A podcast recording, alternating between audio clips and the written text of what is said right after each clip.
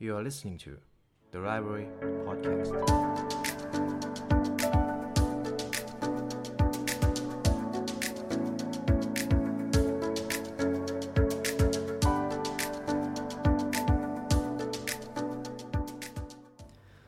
คนที่ถูกกลั่นแกล้งหรือบูลลี่มาตั้งแต่เด็ก คนที่ถูกปลดจากตำแหน่ง CEO ของบริษัทที่ตัวเองเป็นเจ้าของ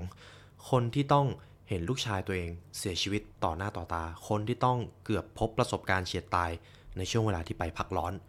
เขาคนนี้คืออีลอน มัสก์ครับ ในยุคนี้ในวงการธุรกิจคงไม่มีใครแทบไม่รู้จักผู้ชายที่ชื่อว่าอีลอน มัสก์เจ้าของบริษัทใหญ่อย่าง Tesla Motor และ SpaceX นะครับ รวมไปถึงเป็นผู้ร่วมก่อตั้งแพลตฟอร์มชำระเงินออนไลน์อันดับต้นๆของโลกอย่าง PayPal สวัสดีคุณผู้ฟังกันอีกครั้งนะครับ ผมยินดีต้อนรับเข้าสู่10 Minute Article ในวันนี้เรามาอยู่กับเนื้อหาถอดบทเรียนความสำเร็จและความล้มเหลวจากอีลอน มัสก์ครับ และตอนนี้ครับเขาขึ้นชื่อได้ว่าเป็นคนที่ทรงอิทธิพลที่สุดในโลกของอวกาศและโลกของเทคโนโลยีครับ แต่ใครจะรู้ว่าก่อนที่อีลอน มัสก์จะก้าวมาถึงจุดนี้ เขาจะต้องผ่านความยากลำบากและความล้มเหลวอะไรมาบ้าง และเราจะสามารถเรียนรู้อะไรจากความผิดพลาดของอีลอน มัสก์เพื่อนำมาปรับใช้กับตัวเราได้บ้างครับ ในทุกวันนี้นะครับเราจะเห็นบทบาทบทความมากมายเกี่ยวกับเทคนิคการพัฒนาตัวเองหรือการเรียนรู้ แต่จริง ๆ แล้วเนื้อหาเนี่ยแทบจะนับนิ้วได้เลยว่า มันจะมีสักกี่เทคนิคที่เราจะสามารถเอาไปใช้ได้จริงในชีวิต แต่ถ้าเราลองมาศึกษาเทคนิคของอีลอนมัสเนี่ยเราจะบอกเห็นได้ว่า เขาได้นำมันไปใช้จริง ๆ ครับ ทุกเทคนิคที่เขาคิดขึ้นมา แล้วมันก็ก่อให้เกิดผลลัพธ์อย่างที่ผมกล่าวเอาไว้ มันทำให้เขาต้องประสบความสำเร็จครั้งแล้วครั้งเล่า แต่ไม่ใช่ว่าเขาไม่เคยเจอความผิดพลาดครับ จริงๆแล้วการเรียนรู้ที่หลากหลาย การเรียงลำดับความสำคัญเป็น และมีแนวทางเทคนิคที่เราเชื่อมั่นว่ามันจะได้ผล เปรียบเสมือนการเล่นฟุตบอลครับบางครั้งเราได้ฝึกฝนหลากหลายรูปแบบ ซ้อมเดาะบอลมานับไม่ถ้วน ฝึกยิงประตูมาหลากหลายวิธีการ เลี้ยงบอลหลบคู่ต่อสู้นับพันรูปแบบ แต่เมื่อเวลาเราไปสนามแข่งจริง ๆ เราไม่มีทางที่จะได้ใช้ทักษะหรือใช้สกิลที่เราฝึกมาเนี่ยได้เหมือนตอนที่อยู่ในสนามซ้อม 100%ครับ วิธีการเหมือนตอนที่เราฝึกมาในช่วงเวลาที่อยู่ในสนามซ้อมไม่สามารถเอามาใช้ได้ทั้งหมดเมื่อเจอสถานการณ์จริง และเราก็ไม่รู้เช่นกันครับว่า สถานการณ์ในการแข่งสถานการณ์ในชีวิตจริงเนี่ยมันจะมีผลออกมาแบบไหนไพ่ใบไหนมันจะเปิดออกมา การมีแนวคิด การมีวิธีการที่หลากหลายการเรียนรู้อยู่เสมอ และนำไปปรับใช้ย่อมได้เปรียบคู่ต่อสู้ หรือแม้แต่การใช้ชีวิตครับ บุคคลผู้นี้เขาขึ้นชื่อว่าเป็นโทนี่สตาร์กแห่งโลกความเป็นจริง ชายมันสมองอัจฉริยะ คงไม่ไกลเกินจากสิ่งที่เราเรียกเขาสักเท่าไหร่ครับ เพราะในช่วงเวลานี้ทั้งบริษัท Tesla และ SpaceX ที่อีลอนมัสก์เป็นเจ้าของต่างกำลังที่จะสร้างความเปลี่ยนแปลงของมนุษยชาติ จนหลายๆ คนนำอีลอนมัสก์เทียบกับนิโคลาเทสลาอัลเบิร์ตไอน์สไตน์และเซอร์ไอแซคนิวตันเลยทีเดียวครับ ผมอาจจะบอกได้ว่าเขาเป็นอัจฉริยะ เป็นบุคคลที่มีความสามารถมากมายครับ และคงไม่มีใครกล้าปฏิเสธว่าเขาคนนี้คือโทนี่ สตาร์กแห่งชีวิตจริง ตอนนี้ทั้งเขาทั้งบริษัท Tesla หรือ SpaceX ต่างกำลังต้องการสร้างความเปลี่ยนแปลงครั้งยิ่งใหญ่ให้กับโลกของเราในเวลานี้ และนี่ก็จะเป็นประวัติคร่าวๆของอีลอน มัสก์นะครับ คุณอีลอน มัสก์เกิดที่เมืองเพรทอเรีย ประเทศแอฟริกาใต้ ครอบครัวของเขามีเลือดนักประจนภัยมีเลือดคน adventure อยู่เต็มเปี่ยมครับ โดยเฉพาะทางฝั่งคุณแม่ เพราะคุณตาโจชัวนอร์แมนฮาวเดอร์แมนที่เขายึดเป็นบุคคลต้นแบบในการใช้ชีวิต และคุณยายวินเคยซ่อมเครื่องบินและบินจากแอฟริกาใต้ไปถึงสกอตแลนด์ นอร์เวย์จนถึงออสเตรเลียมาแล้วครับ เขาเรียนเขียน coding ด้วยตัวเองตั้งแต่อายุ 9 ขวบ พอเขาอายุได้ 12 ขวบ เขาก็สร้างวิดีโอเกมของตัวเองได้แล้วครับ โดยเป็นเกมเกี่ยวกับอวกาศชื่อว่า Blastar ซึ่งต่อมาเขาขายให้กับนิตยสาร PC and Office Technology ในราคา 500 ดอลลาร์ เขาเป็นคนอ่านหนังสือเยอะมากๆครับ เขาอ่านหนังสือจนหมดห้องสมุด หมดห้องสมุดนะครับ ตอนอายุ 9 ขวบอีกเนี่ยแหละครับ เขาอ่านสารานุกรม Encyclopedia Britannica ทั้งหมดจนครบ เขาอ่านหนังสือจนหมดห้องสมุด ส่วนอีลอนมัสก์มีพี่ชายหนึ่งคนครับ ชื่อคิมเบลพี่ชายของเขาให้ข้อมูลว่าอีลอนอ่านหนังสือถึง 10 ชั่วโมงต่อวันเลย และความเนิร์ดนี้อาจจะเป็นเหตุผลที่ทำไมเขาถึงโดนบูลลี่อยู่บ่อยๆ คุณผู้ฟังน่าจะคิดภาพออกนะครับ คนที่อยู่กับหนังสือมากๆ คล้ายๆ เด็กเนิร์ดเนี่ย มักจะมีโอกาสที่จะโดนแกล้งบ่อยจริง ๆ มันไม่ใช่เรื่องที่ดีนะครับ เขาเป็นคนที่หลงไหลในโลกอวกาศตั้งแต่เด็กๆครับ โดยชอบประดิษฐ์จรวดขึ้นมาเล่น เนื่องจากเด็กแอฟริกาใต้ยังไม่นิยมเล่นจรวดสักเท่าไหร่ อีลอนก็เลยผสมวัตถุไวไฟขึ้นมาใช้เองซะเลยครับ Good ideas are always crazy until they are not และตอนอายุเขาได้ 17 ปีครับ เขาตัดสินใจย้ายจากแอฟริกาใต้มาอยู่ประเทศแคนาดากับญาติ และหลังจากเรียนมหาวิทยาลัยเพนซิลเวเนีย และจบการศึกษาในสาขาเศรษฐศาสตร์และฟิสิกส์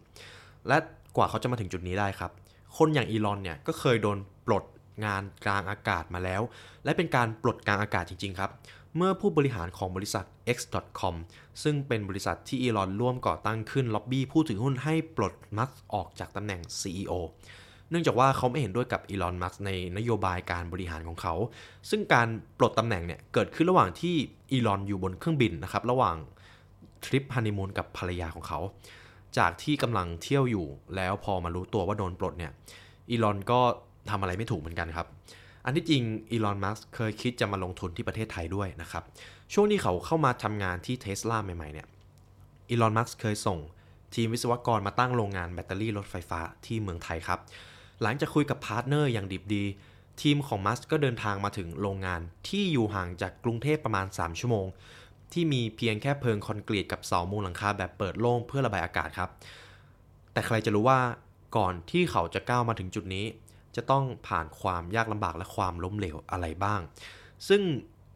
ข่าวของการมาตั้งบริษัทที่ประเทศไทยเนี่ย เขาไม่ได้ข้อมูลนะครับว่าชะตากรรมของโรงงานแห่งนี้จะเป็นอย่างไรต่อไป อีลอนจะต้องผ่านความยากลำบากและความล้มเหลวมาค่อนข้างเยอะครับ และเราจะมาเรียนรู้จากความล้มเหลวของอีลอน มัสก์คนนี้กันก่อนครับ บทเรียนของอีลอนมัสก์ที่หนึ่งก็คือ bullying การถูกกันแกล้งครับอีลอนมัสก์เนี่ยด้วยความที่เขาเกิดประเทศที่แอฟริกาใต้ โดยมีคุณพ่อเป็นวิศวกรและคุณแม่เป็นนางแบบครับ แต่ก็มีปัญปัญหาบางอย่างทำให้พ่อและแม่ของเขาเนี่ยต้องแยกกันอยู่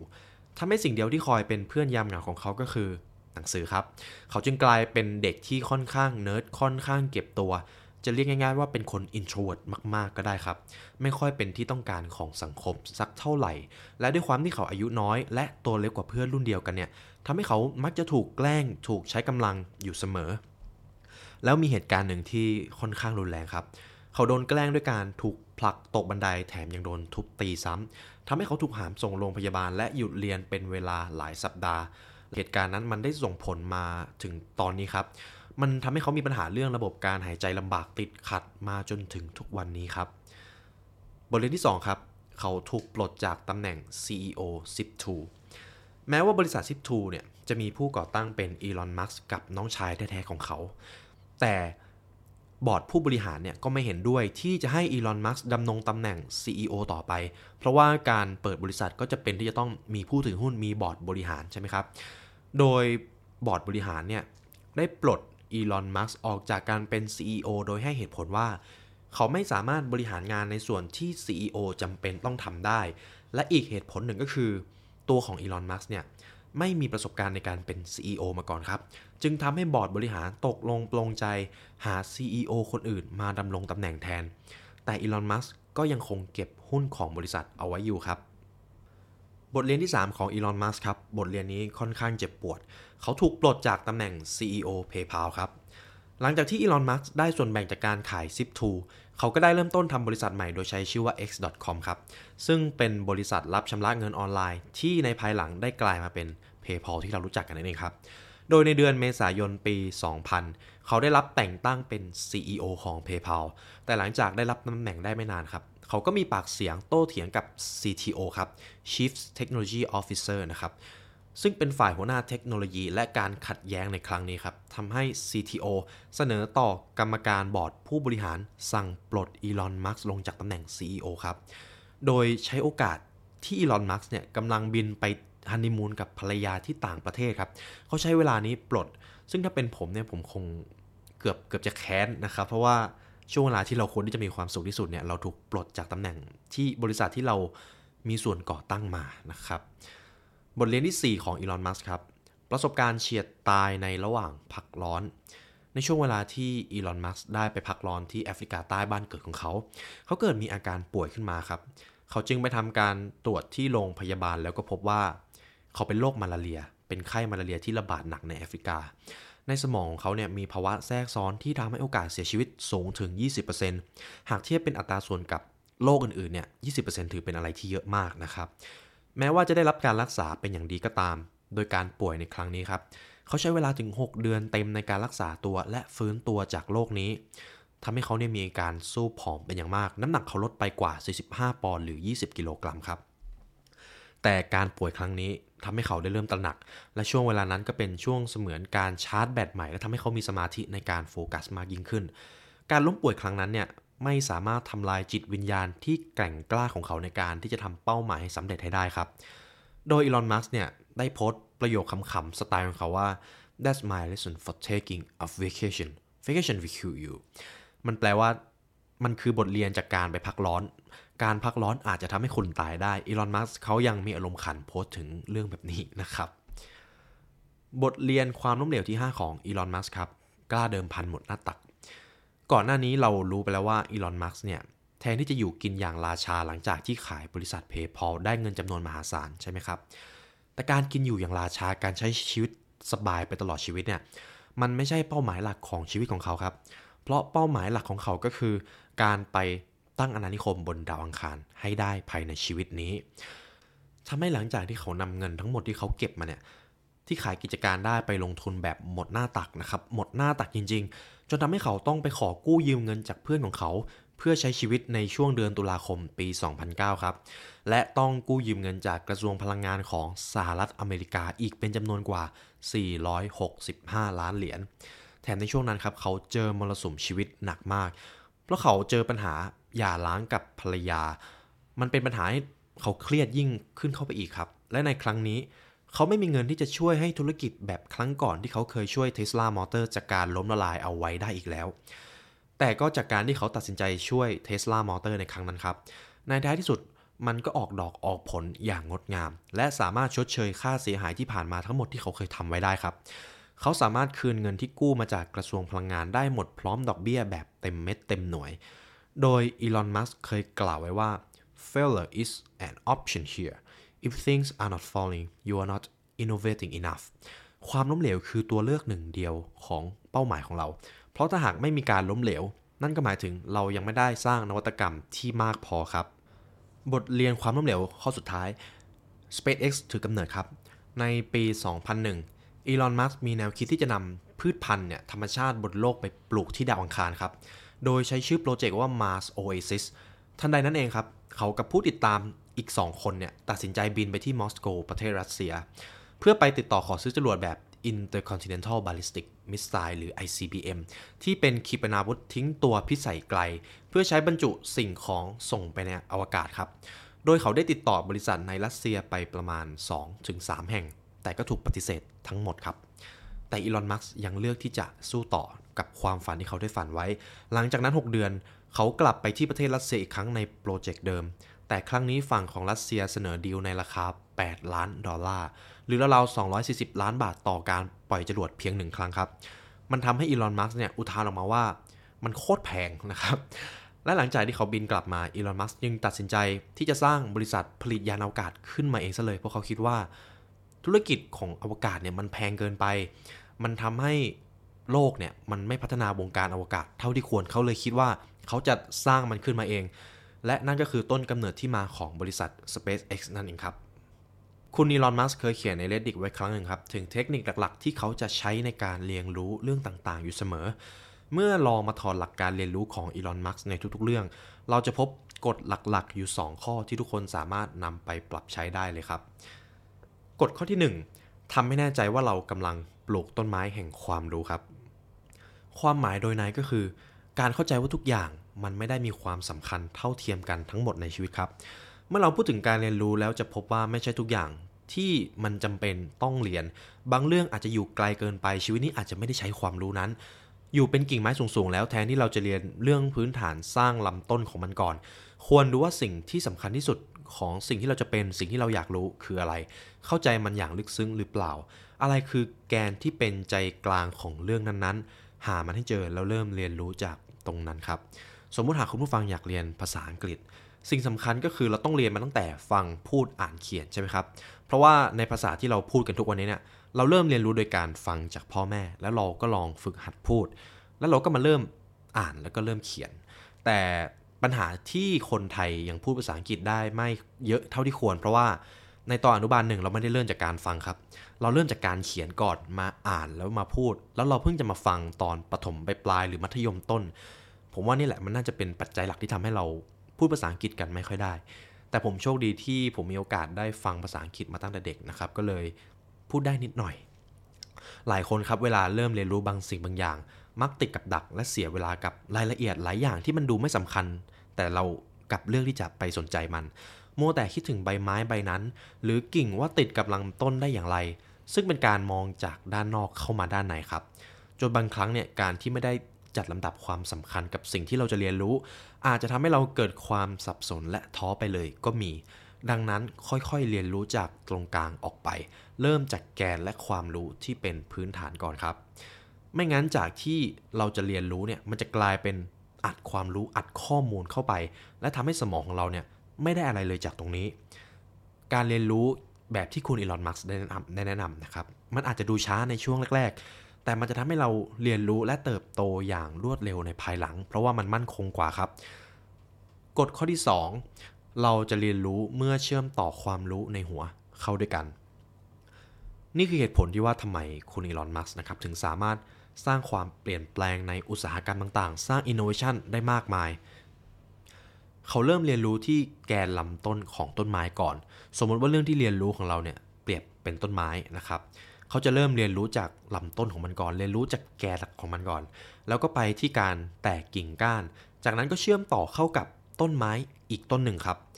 คุณอีลอนมัสไม่เคยเรียนรู้อะไรแบบสุ่มๆ เพราะทุกเรื่องมันเชื่อมต่อเข้ากันหมดไม่ทางใดก็ทางหนึ่ง เมื่อเขารับความรู้หนึ่งเข้ามา เขาก็จะเชื่อมความรู้อีกหนึ่งความรู้เข้ากัน เพื่อทำให้มันกว้างและแข็งแรงมากขึ้นครับ คุณอีลอนมัสก์ก็ไม่ต่างอะไรจากนักตกแต่งสวน ที่รู้ว่าเขาควรจะตกแต่งสวนอย่างไร เพราะว่าคนทั่วไปครับ อาจจะเก็บเศษกิ่งไม้แห้งๆ ที่ตกตามตามพื้น สุดท้ายก็จะมีกิ่งไม้มากมายที่เราไม่สามารถเอาไปได้ทั้งหมด นอกจากจะเอาไปเป็นฟืนเผาไฟนะครับ และคุณอีลอนมัสก์ครับเขาลงมือปลูกต้นไม้ในสถานที่และเวลาที่เหมาะสม เพื่อให้มันกลายเป็นต้นไม้ที่ต่อยอดขึ้นไปเรื่อยๆ ซึ่งแน่นอนว่าจริง ๆ แล้วทุกๆคนทำได้ครับ เพราะกฎข้อที่ 2 ก็คือ มันเป็นพื้นฐานที่ไม่ได้ยากเกินไปเลย เรามาเริ่มจากพื้นฐานก่อนครับ หากอยากเรียนรู้อะไรใหม่ๆ เราสร้าง growth mindset ได้แล้ว เรารู้แล้วว่าเราอยากเรียนอะไรเป้าหมายเราคืออะไร เริ่มจากพื้นฐานก่อนครับ เรียนรู้จากภายในแล้วค่อยออกสู่โลกภายนอก หรือเพิ่มความ advance เข้าไป เมื่อทุกอย่างเริ่มเข้าที่เข้าทาง จึงหาทางเชื่อมต่อมันเข้าด้วยกัน ซึ่งการเรียนรู้อะไรหลาย ๆ อย่างครับอาจจะต้องใช้เวลาเพื่อปรับตัวเพื่อให้ชุนคุ้นชินกับระบบใหม่ ๆ แม้ตอนแรก ๆ เราจะรู้สึกว่ามันมันช้ามันไม่ทันใจ แต่สิ่งที่เราทำคือการสร้างพื้นฐานที่จำเป็นต่อการเจริญเติบโตในอนาคตครับ คุณผู้ฟังลองคิดดูว่าหากเรายังใช้วิธีการเดิมๆเรียนรู้กับเรื่องเดิมๆเหมือนอย่างที่ผ่านมาเนี่ยแต่อะไรหลายๆอย่างในโลกก็ถูก disrupt ไปเยอะแล้วใช่ไหมครับ เราก็จะได้ผลลัพธ์แบบเดิมๆ หรือผลลัพธ์อาจจะไม่ออกมาเลยก็ได้ เพราะฉะนั้นคุณผู้ฟังหากอยากเรียนรู้อะไรใหม่ๆ เราเอาเทคนิค 2 ข้อของคุณอีลอน มัสก์ไปใช้ได้นะครับ ขั้นตอนที่ 1 ก็คือ หาแกนหรือเรื่องที่เป็นใจกลางของเรื่องที่เราจะเรียนรู้ หามันให้เจอแล้วเริ่มเรียนรู้จากตรงนั้นครับ และกฎข้อที่ 2 ก็คือ เราจะเรียนรู้เมื่อเชื่อมต่อความรู้ในหัวเข้าด้วยกันอีลอนมัสก์ครับเขาเป็นมหาเศรษฐีในวัย 49 ปี ผู้ที่เคยครองตำแหน่งมหาเศรษฐีอันดับหนึ่งของโลกอยู่ในช่วงเวลาหนึ่งครับ ก่อนที่จะโดนเจฟเจฟเบโซสนะครับ เจ้าของ Amazon เนี่ยทวงตำแหน่งคืน โดยเขามีทรัพย์สินกว่า 1.74 แสนล้านดอลลาร์สหรัฐ หรือประมาณ 5 ล้าน2แสน4หมื่นล้านล้านบาทนะครับ ผมไม่รู้ผมพูดถูกหรือเปล่า ก่อนหน้านี้ครับ เราคงเคยได้ยินกันมาบ้างว่าอีลอน มัสก์เป็นคนที่ไม่ได้สนใจวุฒิการศึกษาจากคนที่อยากเข้ามาทำงานกับเทสลาใช่ไหมครับ ครั้งหนึ่งเขาเคยโพสต์ข้อความลงบน Twitter ส่วนตัว ตามหาพนักงานที่จะทำงานในตำแหน่งเกี่ยวกับ AI โดยไม่จำเป็นต้องมีวุฒิการศึกษา ไม่ต้องจบมหาวิทยาลัยก็ได้ ขอแค่ทำงานได้จริง ๆ ก็พออีลอนมัสก์รับพนักงานร่วมทีม AI Tesla ไม่ต้องมีปริญญา ไม่ต้องจบการศึกษา ขอแค่ทำงานได้เฉยๆพอครับ รวมถึงอีลอนมัสก์เนี่ย ยังเคยให้สัมภาษณ์โดยยกตัวอย่างว่าบุคคลระดับโลกอย่างบิลเกตส์แลร์รี่เอลลิสัน หรือสตีฟจ็อบส์เนี่ย คนเหล่านี้ก็ไม่ได้จบการศึกษามาจากมหาวิทยาลัยเช่นกัน ดังนั้นการจ้างงานคนที่ไม่ได้จบการศึกษาจากมหาวิทยาลัย อาจจะเป็นเรื่องดีก็ได้ เพราะอีลอน มัสก์คำนึงถึงความเก่ง ความสามารถและทักษะของพนักงานมากกว่าวุฒิการศึกษาครับ แต่อย่างไรก็ตาม การที่อีลอน มัสก์มองหาพนักงานเข้ามาร่วมทีมจากความเก่ง มันไม่ได้หมายความว่าความเก่งจะเป็นสิ่งเดียวที่อีลอน มัสก์ต้องการจากพนักงานครับ ครั้งหนึ่งอีลอนเคยให้สัมภาษณ์กับรายการทีวีรายการหนึ่งว่าหนึ่งในการจ้างงานที่เป็นความผิดพลาดมากที่สุดในอดีต คือการ มองหาแต่ความสามารถทางสติปัญญาเพียงอย่างเดียวครับ หรือ IQ โดยไม่ได้คำนึงถึงเรื่องผลกระทบที่คนรอบๆตัวต้องเจอ คือการเป็นคนที่มีจิตใจและบุคลิกที่ดี หรือ EQ ที่ดีเนี่ยมันก็เป็นสิ่งสำคัญเช่นกันครับ นี่ก็เป็นประวัติทั้งการถอดบทเรียนจากความล้มเหลว และก็บทเรียนจากการเรียนรู้ของคุณอีลอนมัสนะครับ เป็นคนคนหนึ่งที่สร้างอิทธิพลต่อโลกและศตวรรษนี้ได้เยอะมากๆคนหนึ่งตั้งแต่ คริปโตเคอเรนซีไปจนถึงเรื่องของอวกาศ เพราะว่าหากคุณผู้ฟังได้ติดตามข่าวของคริปโตเคอเรนซีเนี่ยจะเห็นได้ว่าทุกๆครั้งที่คุณอีลอนมัสก์โพสต์ถึงเหรียญใดก็ตามเนี่ยล่าสุดที่เป็นเหรียญโดสคอยใช่ไหมครับทำให้เหรียญโดสคอยเนี่ยราคาพุ่งขึ้นสูงมากๆครับ แล้วพอครั้งหนึ่งเขาโพสต์ถึงเหรียญชิบะว่าเขาไม่ได้ถือเหรียญนั้นเนี่ยเหรียญชิบะดิ่งลงดิ่งไปเยอะมากครับ ซึ่งเขาเป็นคนหนึ่งที่มีอิทธิพลกับหลาย ๆ ธุรกิจหลาย ๆ อุตสาหกรรม และผมมั่นใจว่าหากโลกข้างหน้าเนี่ยจะมีการเปลี่ยนแปลงไปเยอะเนี่ย คนคนนี้จะมีผลต่อการเปลี่ยนแปลงนั้นแน่นอนครับ ผมมั่นใจว่าคุณผู้ฟังน่าจะได้ไอเดีย และก็แนวคิดอะไรดีๆ ไปต่อยอดเยอะพอสมควรครับ ไว้เรามาเจอกันในอาร์ติเคิลหน้านะครับ วันนี้ The Library ขอลาไปก่อน สวัสดีครับ